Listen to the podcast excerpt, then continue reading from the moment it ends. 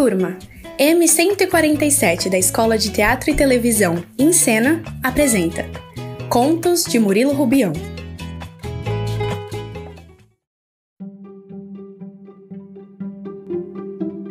A lua. Nem luz, nem luar.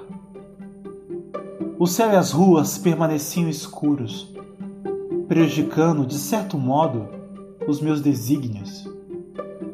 Sólida, porém, era a minha paciência. E eu nada fazia senão vigiar os passos de Cris.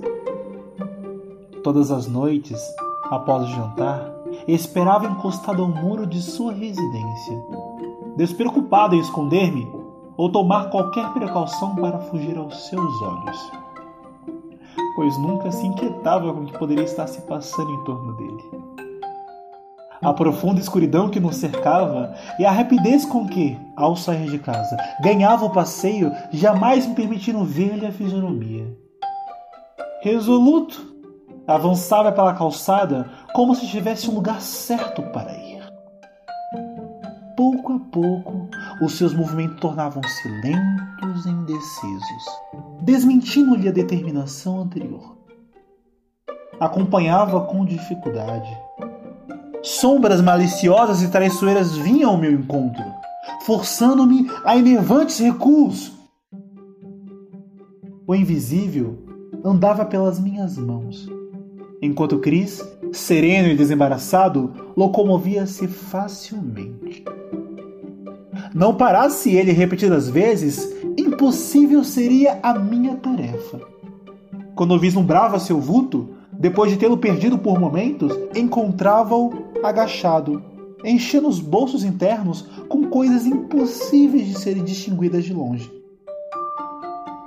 Bem monótono era segui-lo, sempre pelos mesmos caminhos. Principalmente por não ver entrar em algum edifício, conversar com amigos ou mulheres, nem ao menos cumprimentava um conhecido. Na volta, de madrugada, Cris ia retirando de dentro do paletó os objetos que colhera na ida e, um a um, jogava-os fora. Tinha a impressão de que os examinava com ternura antes de livrar-se deles. Alguns meses decorridos, os seus passeios obedeciam ainda a uma regularidade constante. Sim, invariável era o trajeto seguido por Cris não obstante a aparente falta de rumo com que caminhava. Partindo da sua casa, descia dez quarteirões em frente, virando na segunda avenida do percurso. Dali andava pequeno trecho, enveredando imediatamente por uma rua tortuosa e estreita. Quinze minutos depois, atingia a zona suburbana da cidade, onde os prédios eram raros e sujos, somente destacava ao deparar uma casa de armarinho, em cuja vitrina, forrada de papel crepom, se encontrava permanentemente exposta uma pobre boneca. Tinha uns olhos azuis, um sorriso de massa.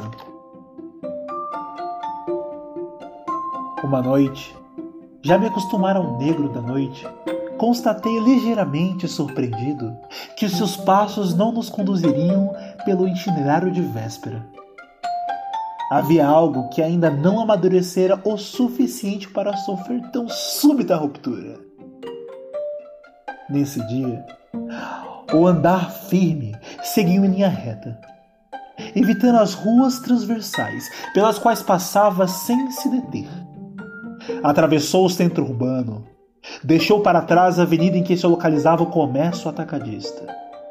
Apenas se demorou uma vez, assim mesmo momentaneamente, de frente a um cinema no qual meninos de outros tempos assistiam a filmes em série. Fez menção de comprar entrada, o que deveras me alarmou. Contudo, sua indecisão foi em breve e prosseguiu a caminhada.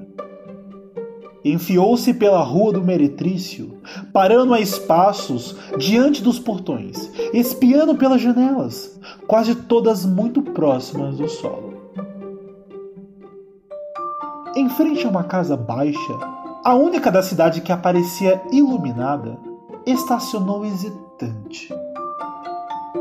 Tive a intuição de que aquele seria o instante preciso, pois se Cris retrocedesse, não lograria outra oportunidade. Corri para o seu lado e, sacando-lhe o punhal, mergulhei-o nas suas costas.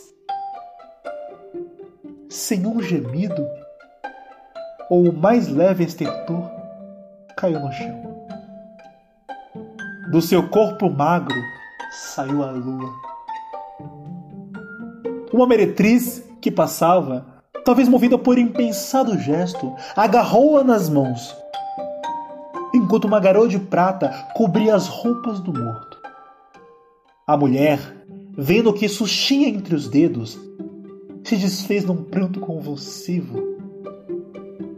Abandonando a lua, que foi varando o espaço, ela escondeu a face no meu ombro. Afastei-a de mim e, abaixando-me, contemplei o rosto de Cris. Um rosto infantil, os olhos azuis, um sorriso de massa.